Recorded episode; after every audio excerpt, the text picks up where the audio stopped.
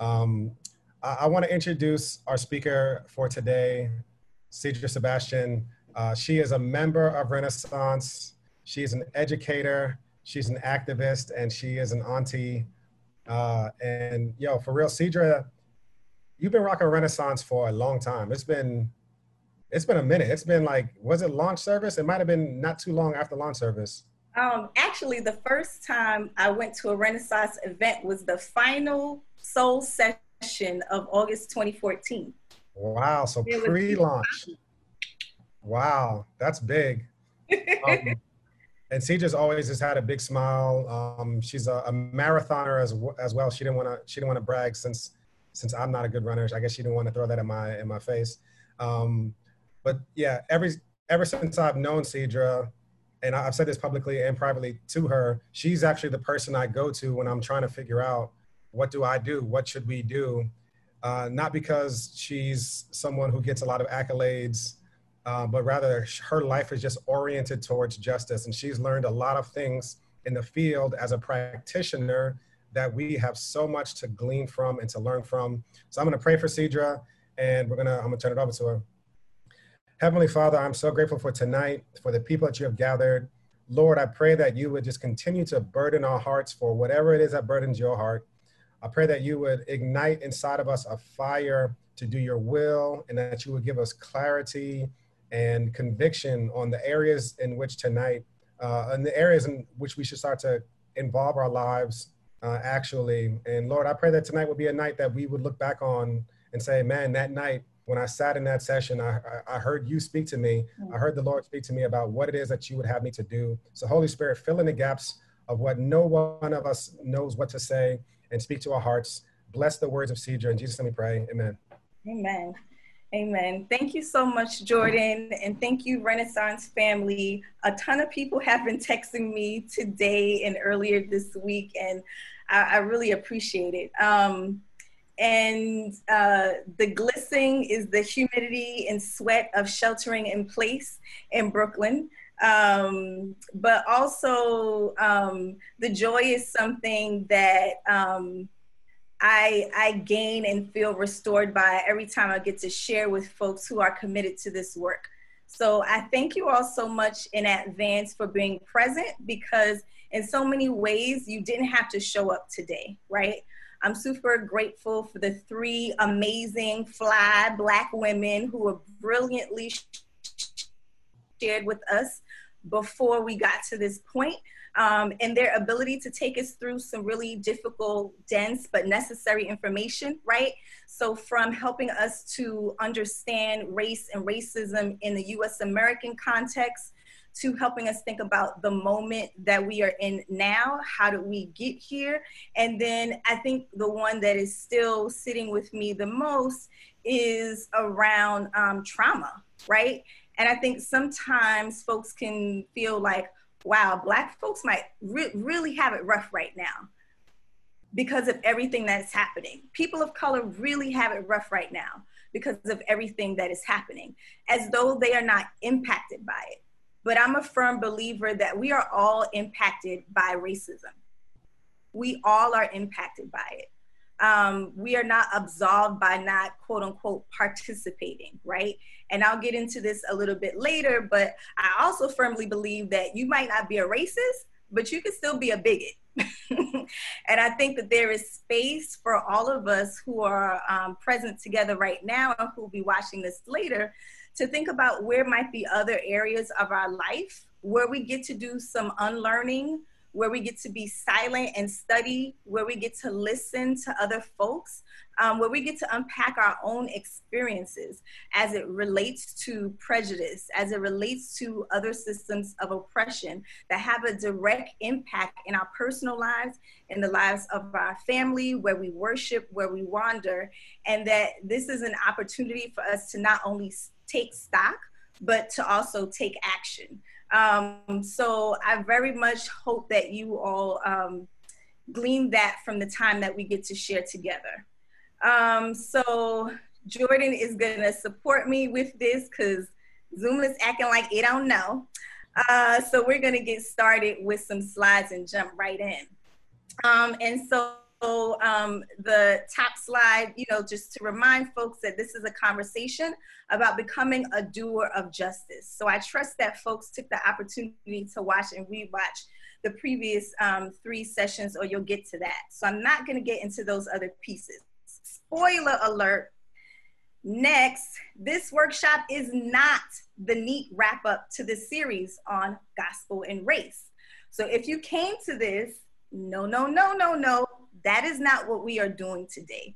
There is not a nice, neat wrap up. So if that's what you are hoping for, this is a spoiler alert. This is really just the beginning of the work that we choose to do until freedom, justice, and equity is available to everybody. So you maybe thought, well, I did all three, I'm ready to go. This is still beginning phases. Even for folks who might be watching this and saying, hey, I am an organizer, I am an activist, I know what's going on, I've been doing this. I want to offer to you that there's space for those of us who can say that to still deepen our work, to deepen our practice, um, to think about what reflection looks like for us so that we can not only go deeper individually, but so that we can also bring others into the conversation. Next. So people often talk about this as like a moment of activity, right? A moment of all these things coming together. I want to offer the folks next that we are actually in a lineage of movement, right? We are a part of a lineage of movement that has been happening for generations in this country specifically around justice and equity. So, right now, the date is the 28th of July. That is the moment. But if we're lifting justice and equity, we are a part of a lineage. There are folks who have come before us and people who will come after us. I want to offer us some things around language that we can take on, not just for the 90 minutes that we'll be together today, but that you can take on as you move forward in your journey. Next. So shifting from using slave to using enslaved, right? And this was something that our previous three presenters all hit on, and I want to reiterate that again. That saying somebody was enslaved speaks to what happened to them, not something that they um, did of their own volition, but they became enslaved because somebody actively, a system actively did that. Next, folks love the word ally. Well, some folks love the word ally. And I want to offer to folks to consider what it means for you to be an accomplice or co conspirator. So we can be used to, used to hearing these words when we're watching our favorite Law and Order or detective series to hear that there was an accomplice, there's a co-conspirator. And I think it's really important that people take that on when we're in these conversations and in this space of movement around justice and equity, because an accomplice or co-conspirator is something greater and deeper than an ally. An ally is the friend. An accomplice is somebody who's going to go with you, who is going to be okay with being pointed at as the person who is actively acting on behalf of justice and equity. They're the person who's going to be plotting and planning with you. So if you are charging yourself to plot and plan towards justice and equity, Start calling yourself an accomplice. Start calling yourself a co conspirator and move with that spirit. Next, colorblind. Just stop using it, period. Stop using colorblind, please. If you are speaking about race, let it go. Now, if we're talking about what our eyes can take in and noticing tone and shade, then got it. Use that term. But if we're talking about race, we have to let go of colorblind because what it does not allow the space for is the reality that people see race. People see race, and not just in the States, right? Brazil is a country that has over 40 different terminologies of how it organizes people by race. There are generations and generations of people in the eastern part of the hemisphere that have whole caste systems that have to do with people's phenotype. It has to do with what people look like. It has to do with the pigmentation of their skin, their nose, the works. So let's stop using colorblind when we're talking about race. We see each other, right? Unless we don't have sight, we see each other. So let's let that term go and deal with what is. Next. equality. And I talked about this maybe two years ago um, when uh, Renaissance did our first uh, gospel and race series. Um, I gave this example around food because I love to eat and I really enjoy a really good bagel. And that if I had a really good bagel and I decided to offer a piece of it to Jordan because he wanted a piece of the bagel, I would split it in half and that would be equality, right? Two people, one bagel, each of us get a half. But equity is asking the question Has Jordan eaten? Because if Jordan hasn't eaten, maybe he shouldn't get half. Maybe he should have more than half. Do I own the bakery? So do I have unlimited access to as many bagels as I want? Maybe I give him the entire bagel because I know that I can get more. Or maybe I decide that I'm going to shift my ownership of the bagel shop, the bakery, and ask Jordan, hey, who else is hungry? How else can I use what I have access to in my storeroom to supply your need and to supply the need of community? So equity is asking those questions. So I want to offer to folks that we're moving from equality and saying, well, you have half or you have enough, and really ask us questions that get us to equity. Next, minority. Stop using it if you're talking about race. Stop using minority if you're talking about race. If you're talking about reporting and you're talking about actual qualitative, uh, quantitative data, got it. But if we're talking about race, minority doesn't work. Because guess what? Black people, indigenous people, people of color, folks who are Asian, people who are Latinx, all of those folks together are the global majority of who are the human beings in this world right now. So let's stop using minority when we're talking about race. And if you can stop using minority and you can stop using colorblind, I think all these other language shifts will be something that you can do, right? Next. So, yes, right there. So the next thing that I want to take us into in the doing is um, centering ourselves. And you might be like, but Cedra, I thought this was about community. Why are we centering ourselves? Enjoy this opportunity to center yourself, right? Because if we're going to become a doer of justice, we first need to sit with our stuff. It can be so easy to point arrows, to point the finger, to put your nose up to what other people are doing to what society is doing and saying it's all those other folks that have it wrong. But I, I, a good person of faith, I've got it together. And so, if we really want to be a doer of justice, we have to take the time to do some self reflection. So, yes, I'm touching myself because I mean starting with me, and I want to offer folks to start with you. Next after we deal with ourselves, we can then move on to dealing with folks in our immediate sphere. So that could include people that we work with, folks we worship with, all the places and circles that we wander. And then the next level out from there is next, society at large, right? And so at this moment, I would just want to recognize that all of this might be very overwhelming. Like, why is she trying to make me do my stuff immediate folk stuff and society stuff. I'm not trying to make you do anything. I'm offering that it's possible. And if you're in a place at a capacity of, I don't know where to start and I don't know that I have it all in me, if all that you do is focus on yourself, that will be a huge impact because none of us live in isolation, right? If we are not incarcerated in the United States, we are not living in isolation, even as we shelter in place. So become aware of the things that make you who you are, what makes you tick. Sit in that space and start to do that unpacking. And I think that's something that's very much aligned with what the three previous presenters shared with us. Next. So a part of the me stuff has to do with learning and unlearning. So all the folks who are part of this webinar right now, you're in that process of learning and unlearning. You might have been doing this before in conversations with your neighbors, with people that you work with.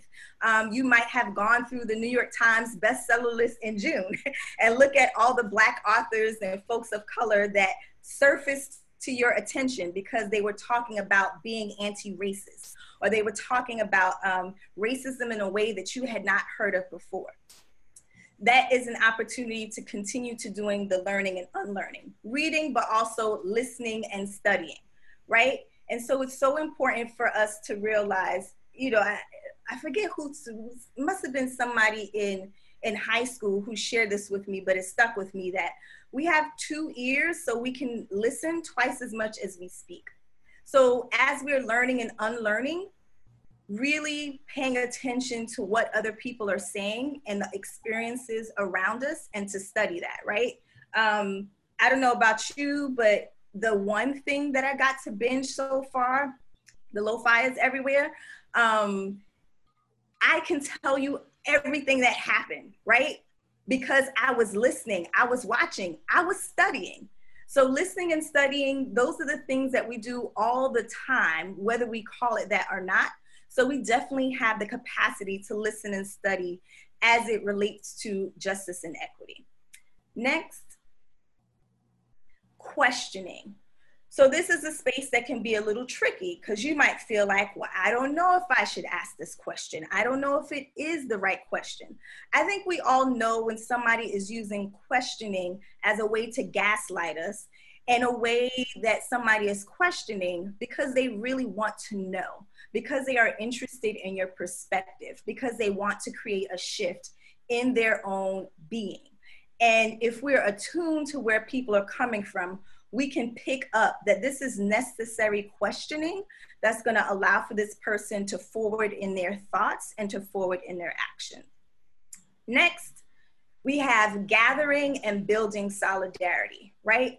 And so it's interesting that Jordan was asking about when I started out at Renaissance, but I think that that is an example of gathering and building solidarity.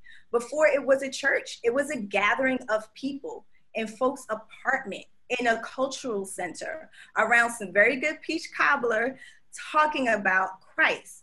So even though gathering looks different because Rona is still running in these streets, there's so many ways that people are still gathering. So how can we use the ways in which we gather to build solidarity? And by solidarity, as an example, I don't mean um, something that is performative or something that is one time, but it is ongoing. So if I give money to an amazing organization that is building equity and justice to forward and center Black folks, Indigenous folks, and people of color, building solidarity would look like after I give my coins, I call five to 10 people and say, hey, I just donated to this amazing organization. Let me tell you about it. Here's the link. I want y'all to give too. That's building solidarity. That's me calling them and saying, hey, what else can I do? and taking that not doing what I want to do, but taking what they have instructed me to do and build solidarity based on my actions. Next, action. So you may have thought we're going to go right into the nitty gritty of stuff, and she is still talking. How is it that we are 10 minutes in and this is the first time that she said action? And I'm talking about being a doer.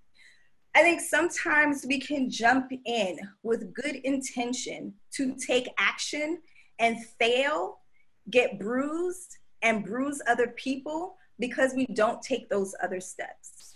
And I get it. I feel it every day more and more the necessity for us to go deeper in our work, right? To get more people to gather and to take this charge of being a doer of justice wherever we are.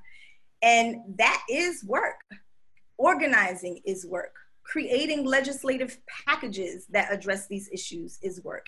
And so is protesting. And so is educating yourself and educating others. So, in order for us to do this action, we have to recognize that the work looks lots of different ways, but there's pre work that we have to do before we get to the action. Next, reflect, rest, and reset. Sometimes we don't take the moment to actually pause and reflect on an experience. For those of you who may have participated in any number of letter writing or uh, donating money or protesting, did you stop to reflect on what that experience meant for you? Did you stop to reflect on what that experience meant for folks who were in community with you? Was there a win? Did you pause to celebrate that win? Did something go wrong? Did you have a moment to stop and talk about what went wrong and what can be done better for next time? Are we resting, right? Um, people have all different kinds of terms for it, but very simply, folks is tired, like big tired, right? What are things that we're doing practically to rest? And how are we also taking the time to reset? Because maybe in our reflection, we realize, oh, the tools that we were using really didn't work, or the strategy we were using really didn't work. So we're going to get back to action, but we need to reset, look at the plan, and see if there's anything that we can tweak. Next. Yes, and continue to learn and unlearn. And sometimes these different things zigzag, but they're all a part of what we get to do as we go on this journey of being a doer of justice. Next. So now we're going to take a moment to connect and reflect. Um, so folks may have gotten the message and the link to the three previous workshops that we got to be a part of as a Renaissance community. Um, and some folks who are on now, you were on live and got to experience um, the richness um, of those presentations. Um, I know for me, I took notes. and um, one of the things that really sat with me that I want to share is that in the midst of all that is occurring, to, and this is something that Dr. Sharita Lyons said, um, that all pain has purpose and no wound is wasted. And it really stuck with me. Um, doing this work for so long in different spaces, you don't always get to celebrate wins, right? Because racism is pervasive, because sexism is pervasive, because classism is pervasive. These systems of oppression are structured in a way that they are tied together. They're tied to capitalism, they're tied to education, and they have been operating for 400 plus years on stolen land. And so it can feel like a defeat even when you have a win but this is something that I, I'm holding on to that all pain has purpose and no wound is wasted, that total healing is coming. And so I want to pause to give people an opportunity in small group for you to talk with each other about what you're sitting with from those three uh, workshops, what you're sitting with from what I've gotten to share with you so far. Did you have any questions for them post post group? I don't have any questions. Um, thank you. Yes. Like for real, thank you. Right. Um, I was sharing with the breakout group something that I want to share with folks um, in this moment, but um, you know, this is a tough time to be alive, and it's also kind of like this is the time that we were meant to be alive for. And if you're ever in a point where you are questioning what is going on with my life, why is this happening to me? Um, I think as people of faith, as uh, Christ believers, that you say that because it was meant for you to be here at this time, right? Um, and I hope that that brings you some sort of solace. Um, I'm also grateful that you really decided to show up and to be present because to go through those four questions in 15 minutes is not a short task. You know, to spend the five hours with whether it was live um, with the pre the three previous um, workshops or in your preparation to join us today, that took time. And a big part of what I want for folks to think about as we, you know, go forward in our work together is that Yeah, it does take time. It absolutely takes time. And the way that we might prioritize the next thing that we want to binge, or the way that we might prioritize what time we're going to go outside to run so we don't melt, we get to prioritize our time that we spend on actively being anti racist, on actively not being a bigot, on actively allowing ourselves to be in a space of learning and unlearning so we can do this meaningful work well. Oh, yes, shout out for putting Esther 414 there. Thank you. Um, so we're gonna jump into the remaining slides. And um, there's some that I'm gonna ask Jordan to really skip through and others that we're gonna spend a little bit more time on. Um, so this next one, this next level, right? Where you work, worship, and wander. I was an English major. I love alliteration. So we're gonna get a lot of that through this presentation. So where we work, worship, and wander, right? Next, that is our immediate sphere. But this could be where we have some of our toughest conversations because we are in immediate proximity. Next. So let's take a moment next and uh, for a real life example. And I'll just give one and not all of them. Um, so one of the things that Renaissance has done to create community is have lobby time at the end of Sunday services. And it's a digital space for folks to connect and to share in the same way that we would do if we were in our actual physical lobby. And during one of the lobby times, one of the things that someone shared, I think, is such a real example of what we can do in our immediate sphere. So this person was sharing that, you know, they were hearing from a lot of their colleagues um, that what was happening now as it related specifically to um, police brutality and Black folks um, being killed by the police as being a Black and white thing. And because they neither identified or Black or white, it wasn't their thing. But that didn't sit well with them. And what they ended up doing was checking in with some of their Black colleagues to one, hear from them, to be with them, to listen to them, to two, to offer using them to say that I know because of the position that I sit in this company, I can move a conversation along that you might not be able to. And then three, to actually follow up and do what they said that they would do. So, in their listening and hearing to their colleagues about how they were feeling and what they were thinking, they were an ally.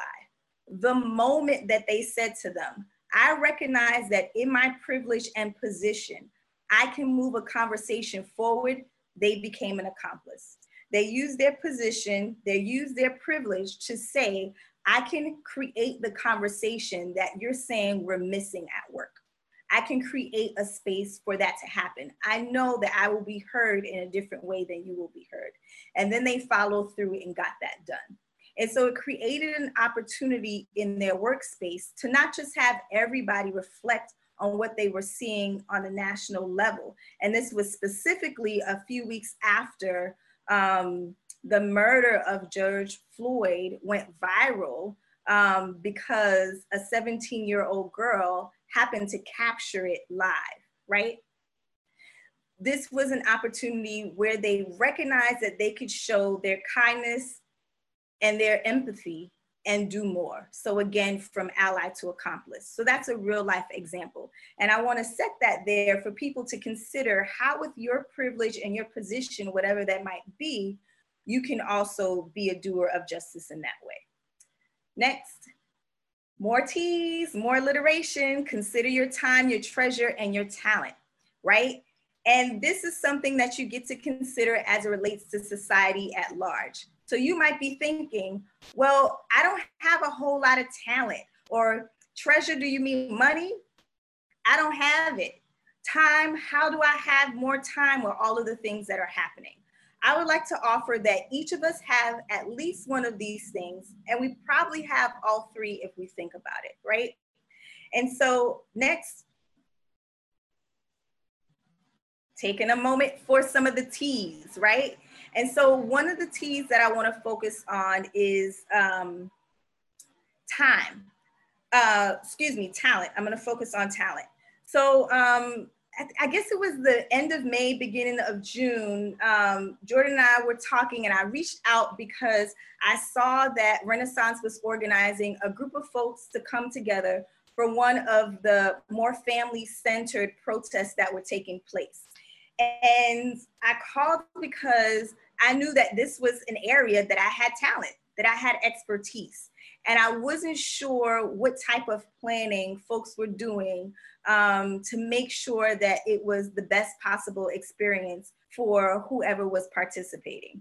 And so I was sharing with Jordan all of this and said, you know, I don't plan on going because I have other priorities and considerations. However, this is something that I do on a regular basis, helping to mobilize people, helping people to think strategically about what their message is, what their direct action, which is what a protest is, what that could look like, and what is the purpose of it? What do they hope to push forward because of the direct action? And so pull some different things together and shared it as a way to offer to the community, right? So even though I wasn't there for that particular protest, I was able to use the skills that I had to be in contribution, right? For many different reasons, going to a protest, going to a rally, going to a visual might not be something that you can do. It could be because you are on parole and the state that you are in, going to a protest or a rally might be a violation of your parole. It could be because you are somebody who are undocumented and your concern is that if you are detained, that it will then move from a police precinct to a situation where you have to deal with ICE. It could be because physically it's not the best space for you to be in, whether it's you're claustrophobic or you um, have a hard time moving in tight spaces, but there are ways that you can be in contribution with your talent. So wanting to offer for folks to consider as you're thinking about your impact to society at large, your time, your treasure, and your talent. Next. So back to this me, right? Again, we can radiate so much getting ourselves right. And if we are able, we can radiate to our immediate sphere. And if we are able, we can move to society at large. It's not just about ability, though, it is about a commitment and making it a priority. Next. So, questions for y'all to consider. What are you amplifying, right? What are you being a microphone for? How are you being somebody who's pumping up the volume for a particular cause? What are you creating distance from, right? What are things that you are saying? Because I'm on this path to being a doer of justice, I need to distance myself from this language or these thoughts or this type of behavior. And how are you actively challenging racism and bigotry? Next. So again, because this is a Renaissance, our church home, I want to offer what I've said already, that it's not enough for us to say that I'm a good person of faith. We have to prioritize being anti-racist and not being a bigot. Next, we have to be commitment to movement and not moments and performance, right? Um, I think the arts, and I mean theater, poetry, um, murals, all dance um, are so important to moving movements forward, right? Um, there's so many leaders who will tell you if it wasn't for that chant, if it wasn't for that piece of art, that visual art, because of that play, it inspired me, or I was inspired by what was happening, so I created this play they would not be able to move forward, right? I know some people on here, I'm not to give no shout outs. Movement, dance is what gives them life and allows for them to do this work. But sometimes we can um, kind of sit in what things look like, right?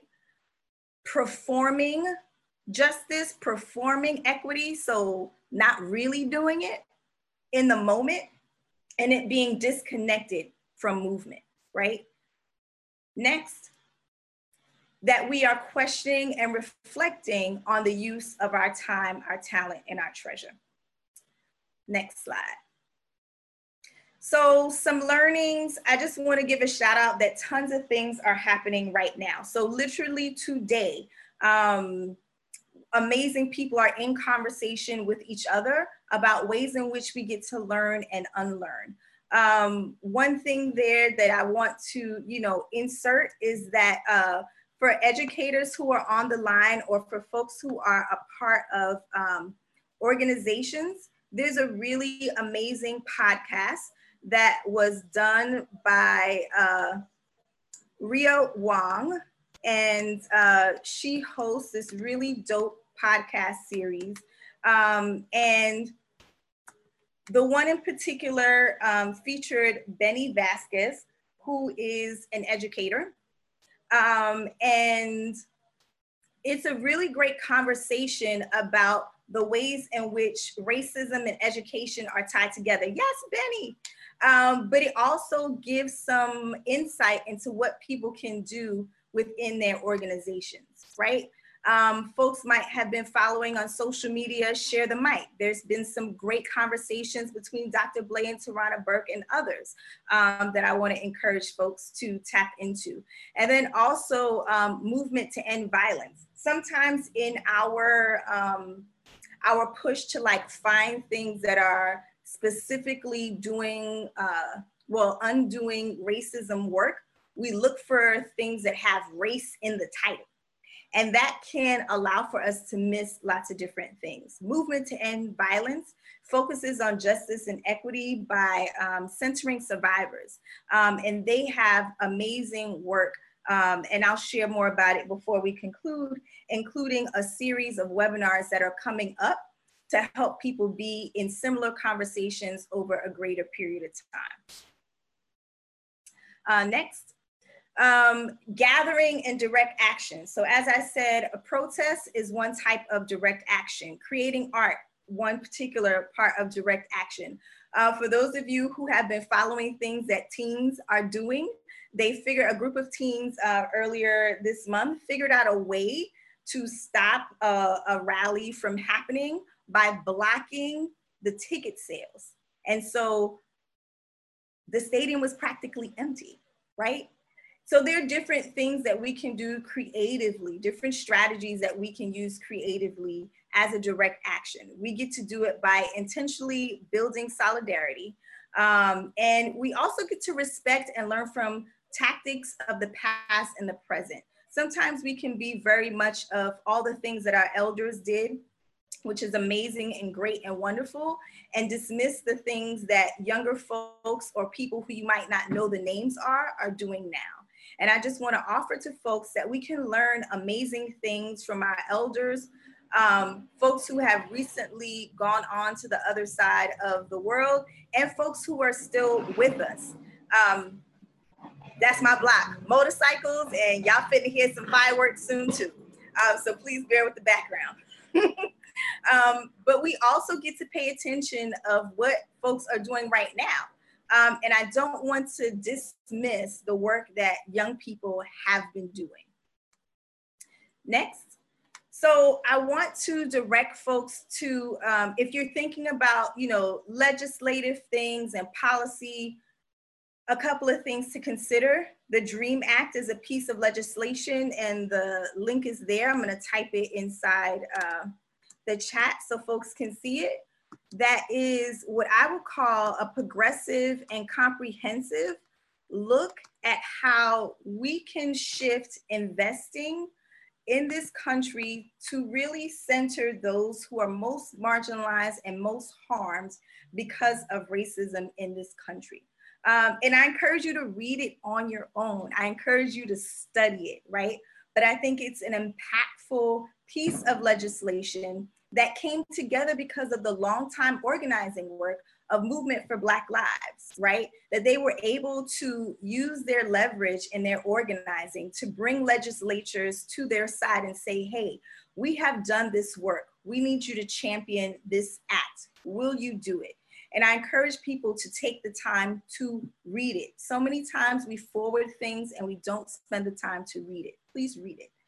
And to think about what you can do on the local, state, and federal level. I think when we are in an election season that also includes a presidential run, people pay attention to elections more than when it's the off season. Um, I think if we've learned nothing in these last four years, it's how important all the levels, in particular local elections, are. We are less than 100 days from the first Tuesday in November, which is election day in the United States. Less than 100 days away. What would it look like for you to begin to put your plan together as to how you're going to vote, whether Rona is still in these streets or not, and to gather your community to think about how everybody who is eligible to vote gets to vote. Next. Your coins, I talk about this all the time. Buying Black is not a fad. Doing business with minority and women businesses, that is not a fad. These are choices that we get to make daily, and it's a way to prioritize your coins, the monies that you directly manage. That can have an impact in this conversation around justice and equity. Next. So um, choose your strategy and repeat it often. Sometimes we do things one time and we're like, oh my gosh, and this thing is still persisting. Guess what? Because there's a whole structure around it. There are whole systems that have tied together and they have been working for generations. So we need to make sure that when we choose our one strategy or our multiple strategies, that we are repeating them often. Next. We also need to know our tools. Know your tools, right? So if you're somebody who's like, yes, I'm going to take what I've learned from these four workshops and talk to my family about anti-racism because I can't take another so-called joke at the dinner table. Know your tools. Know what strategies you're going to use to have that conversation with your family members. Is it everybody? Is it one person? Would it be better if you pulled one person to the side and say, hey, you know, I just want to let you know that when you said this joke, I actually didn't think it was funny. And here's why. Is that a strategy that you should use? And talk to that person one on one?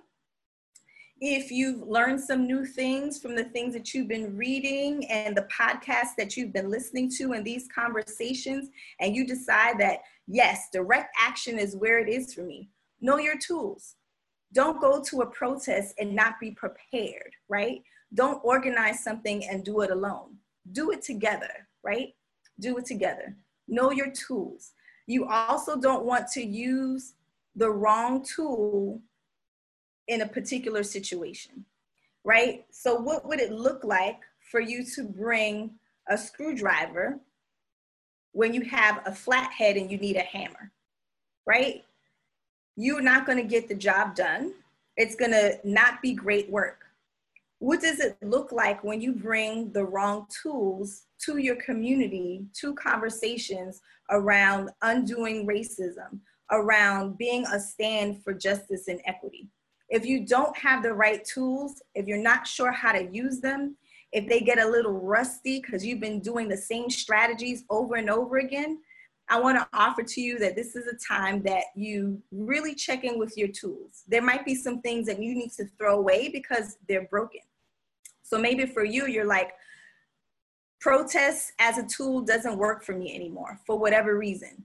Pick up some other tools. Maybe it's, it, it is the legislative path.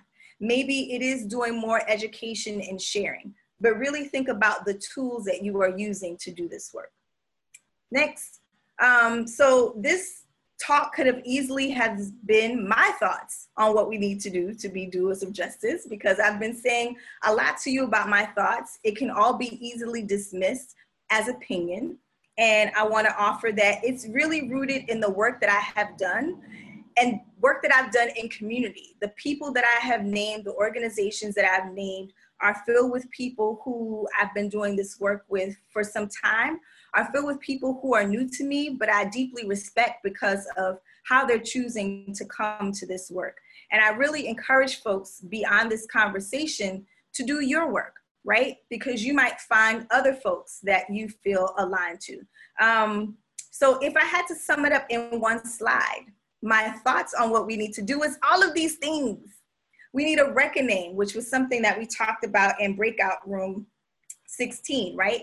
We need an accounting of the impacts of racism, and we can't be wish washy about it.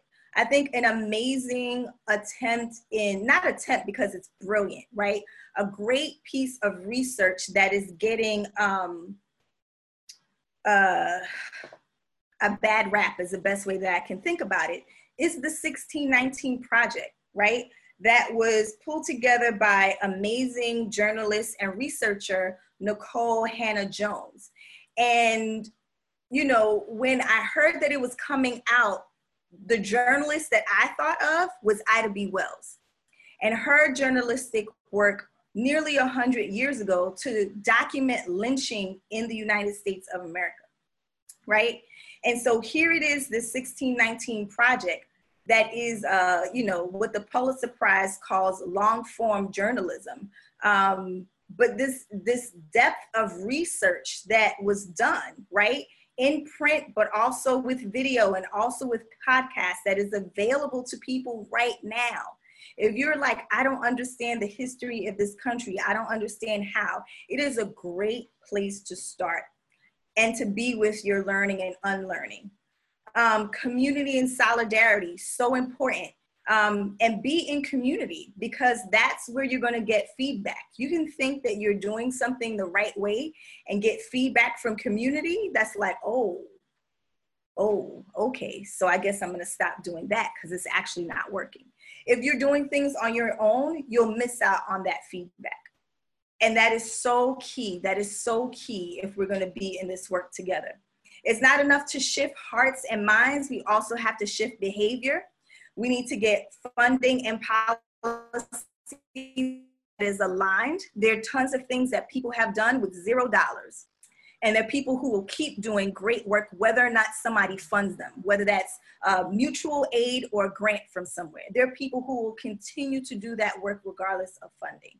But I believe that there's enough abundance of resources in this country, and folks don't have to do the work without that support.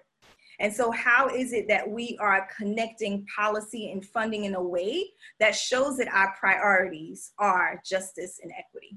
We get to align with accomplices and co conspirators for this journey of justice and equity, and we get to do this consistently over time. Next. So, I want to um, wind down with this uh, tweet from somebody who I respect and is amazing author and professor, Dr. Imani Perry. Um, and this is from uh, almost a month ago. It says trainings and consultations will not dismantle racism and racial inequity. In fact, we have to consider how they might prop up racism, giving participants a false sense of virtue and a tidy way to disengage from the harder work of creating new and just social arrangements. I'm not saying don't do them at all, but rather that people must understand you can't check a box of self approval when dealing with centuries of long structures of domination. We could have spent 90 minutes just talking on those two tweets. The thing that I want for folks to really underline and focus on is the work that we are beginning to do, the work that we are doing, it's not to be done to check a box. So if you're working in an organization that's like, oh, we just did our training, we're good for the year. It's not about checking a box. If you're saying yourself, yes, I made it to all four, it's not about checking a box. Again, the spoiler alert, this is just the beginning. And so we have to do more than the necessary unpacking that consultations and trainings allow for us to do. We cannot stop there. We cannot think that the work is done because we've sat through a number of workshops. Next. So again, today we are a part of the lineage for the movement for justice, equity, and freedom. Next. And I would like for folks to consider what our prayers might look like as we move forward, right? Um, again, as people of faith, I think prayer is so important. Um, my sister signs her signature in a particular way that reminds me how important prayer is. And so anytime I get an email from her, I see it and it's like, got it. What, what might our prayers look like as we commit or recommit to do this work of justice and equity? And so I want to um, stop here and, you know, just really thank folks for your time and attention. Um, I'm sweaty. I'm sure you're sweaty too, and it has nothing to do with the heat or humidity per se. Um, but this is a part of the work. This is a part of the work. And I thank folks for being present and um, choosing to take this on. It is not light work but it's work that we get to do together. This is not a quick fix. It's going to be messy. We're going to mess up. And yes, the stakes are high. There's some there's some mistakes that we just can't we just can't have happen. But you deciding that you are going to take this on is not a mistake. So take it on. When you get called out, I hope that you also get called forward. And if nobody calls you forward, I hope that you call yourself forward. We get to recognize our missteps, we get to be with our mess, and we still get to be in contribution to this movement. If you're somebody who studies history, there is not one perfect civil rights leader. There is not one perfect politician there is not one great president of this stolen land that we call the United States of America. There is not one perfect person. I am not a perfect person.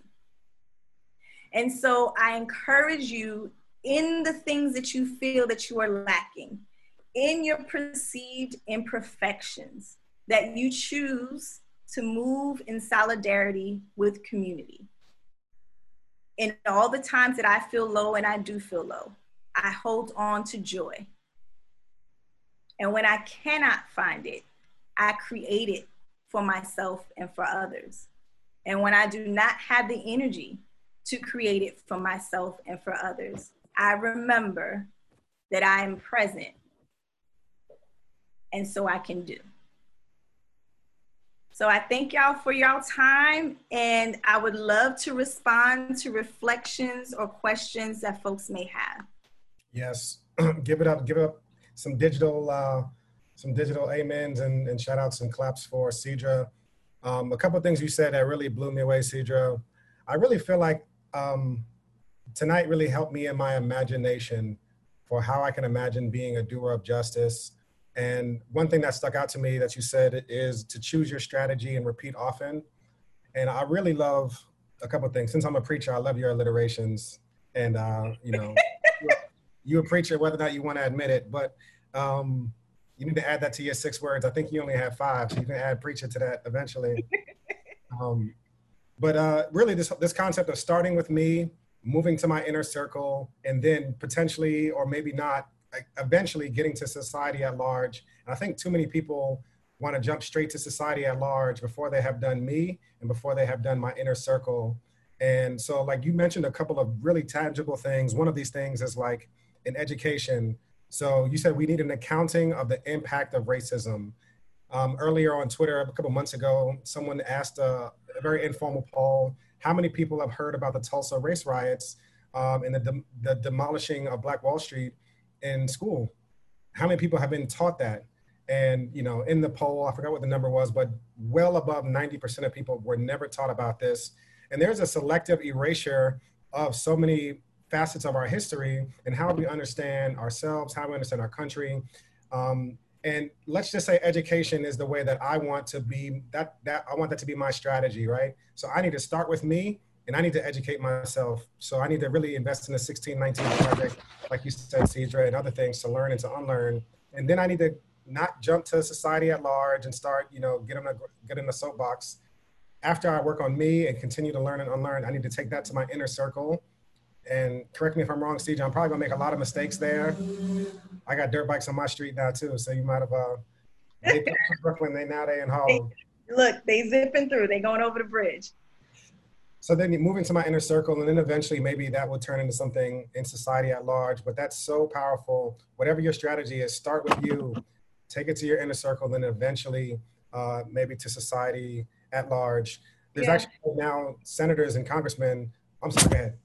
I wanted to pop in because I know in particular, we have a ton of educators in our community.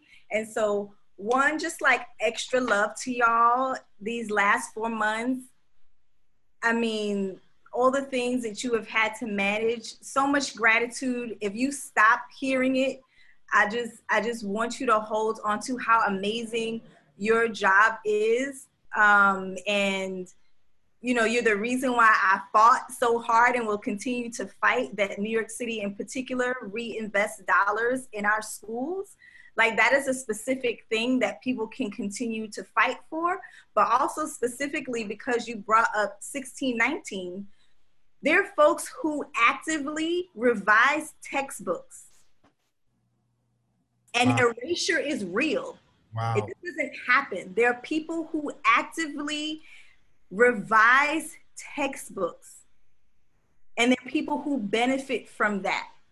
Wow. Right? If you're like, I got time, this could be something that you decide to take on, right? Another piece about erasure that has actively happened, um, and this campaign for it kind of have ebbs and flow, has to do with what we call ethnic studies. There are a group of educators and students across this country in high schools and colleges who are standing for ethnic studies right? That is not enough to compartmentalize um, everything that is not a, a white version of US history in a semester course but that people should be able to have access to this information um, throughout their education, right? And so if you're like, I am an educator, I have a particular set of skills and networks, and I have time, that could be one of three things that you decide to focus on what is happening with the revision of textbooks and curriculum that is um, changing language, that is whitewashing history, that is erasing people's contributions. Um, what is something, especially New York, how is it that you can advocate for what your school needs because you know, because you're in the classroom, right? And some people on here are educators and your parents too. And then also, um, this fight for um, funding for and, and uh, really amplifying the importance of ethnic studies. So I just wanted to offer those three specific things. That's amazing. You can offer whatever you want. You can cut in whenever you want to and offer something.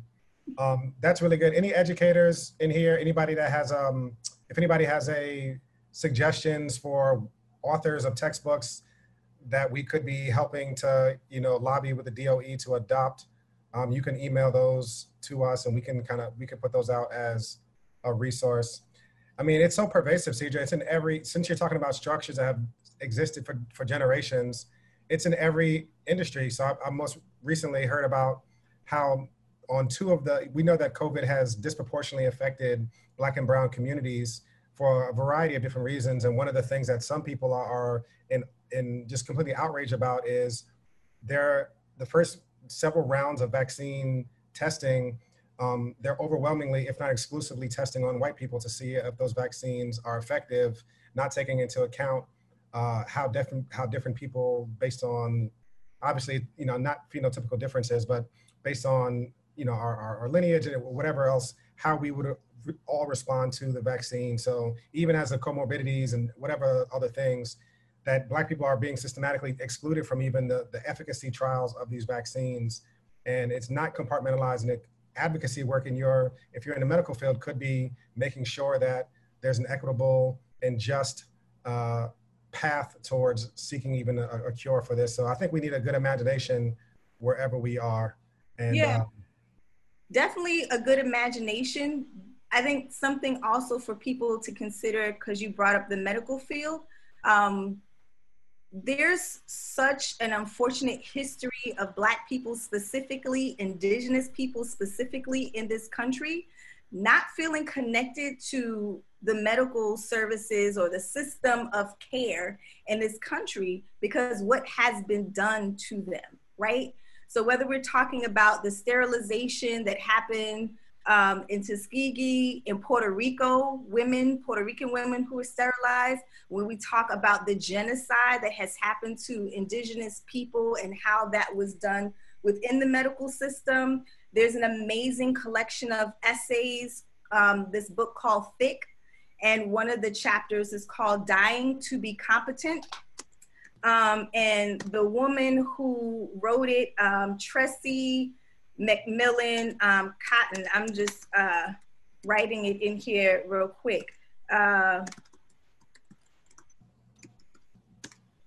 that particular chapter, Dying to Be Competent, she talks about her personal experience as a Black woman who has degrees on degrees, seeking medical care while she was pregnant, did not receive it, was blamed, and it's her first pregnancy, was blamed for the pain that she was feeling, was not attended to, and unfortunately lost her child. And this is not just the story of Serena. And this is not just the story of Tressie. This is a story of Black women, women of color, Indigenous folks in this country. So I can understand why, um, especially with COVID, so many things are tricky.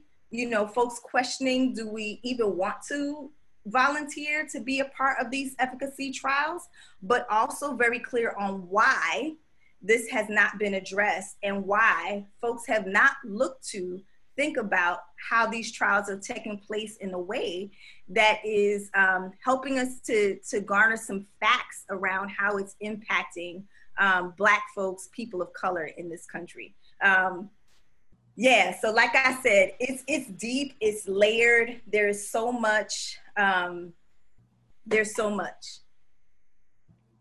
Yeah, you have given us so much, Cedra. So, um, yeah, if you had to leave us um, with some final words, and I'm gonna pray for us after that. But uh, if there was anything that you'd really want us to to go away, to take away with us, um, and we'll we'll hopefully be able to distribute at least a piece of your presentation so everyone can have some notes and different things. Yeah. Um, we'll have, um, yeah. What would you leave us with? Yeah, so two things. Um, I see comfort in few places. Um,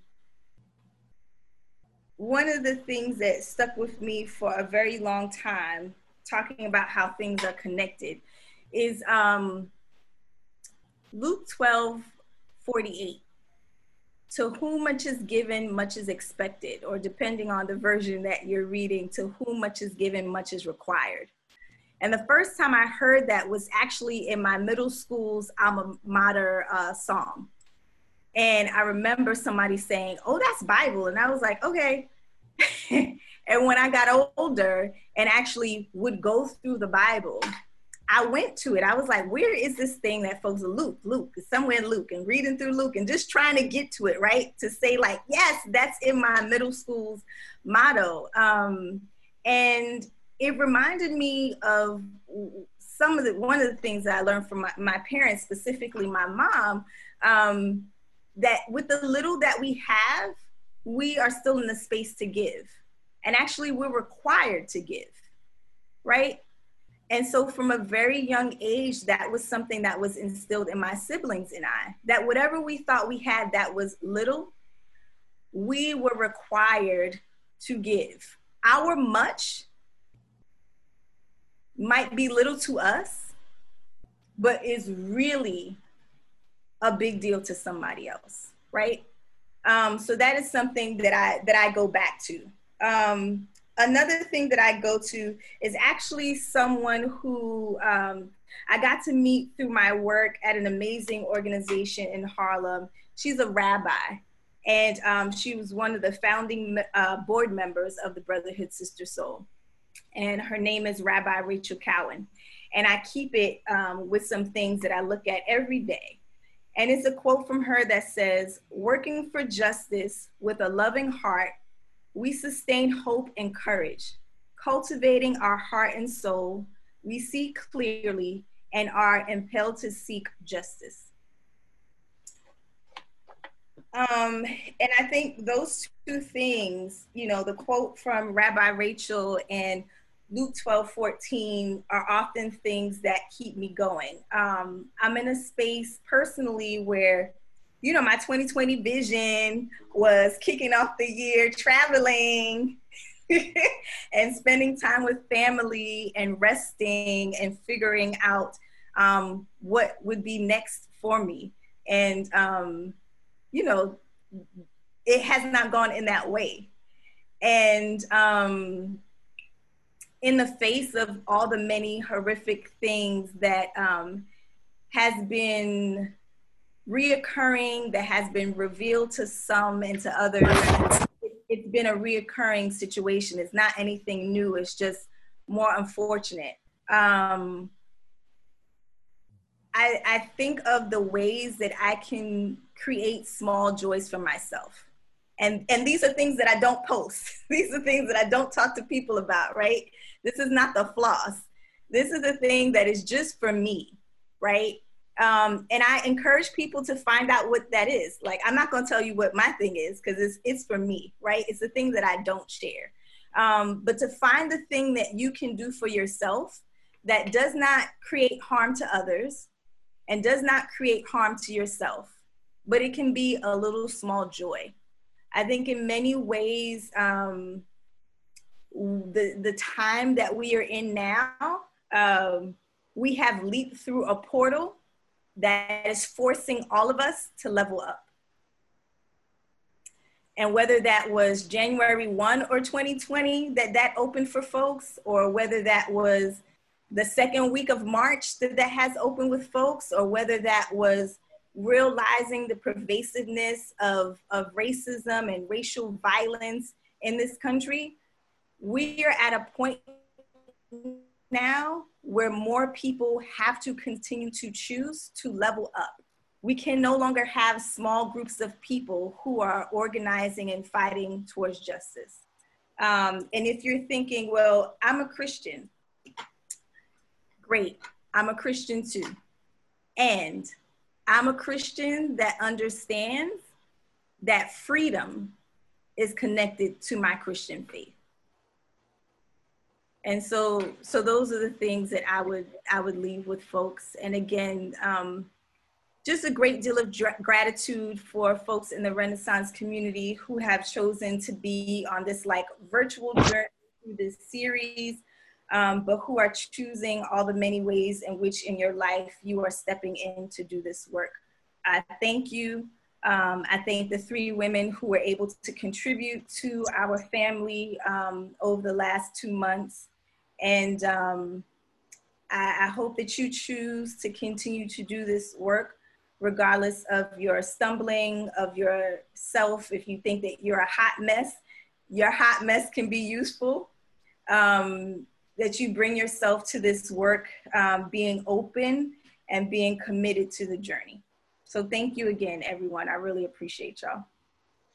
Oh man, thank you so much, Sidra. And um, extremely grateful for your witness in my life personally and also in this community. I love how you always point us back to even the sustaining rhythms and that we need to find those sustaining rhythms. My therapist talks about that a lot to me to find those joys that will keep us going. Uh, that we're not going to solve this all in two weeks, so we might as well find good rhythms so we can go for the long haul. So thank you so much for that. Uh, we'll we'll send up a follow up email uh, with instructions on how to re-access this video, as well as some notes uh, for you to go back to what those things are.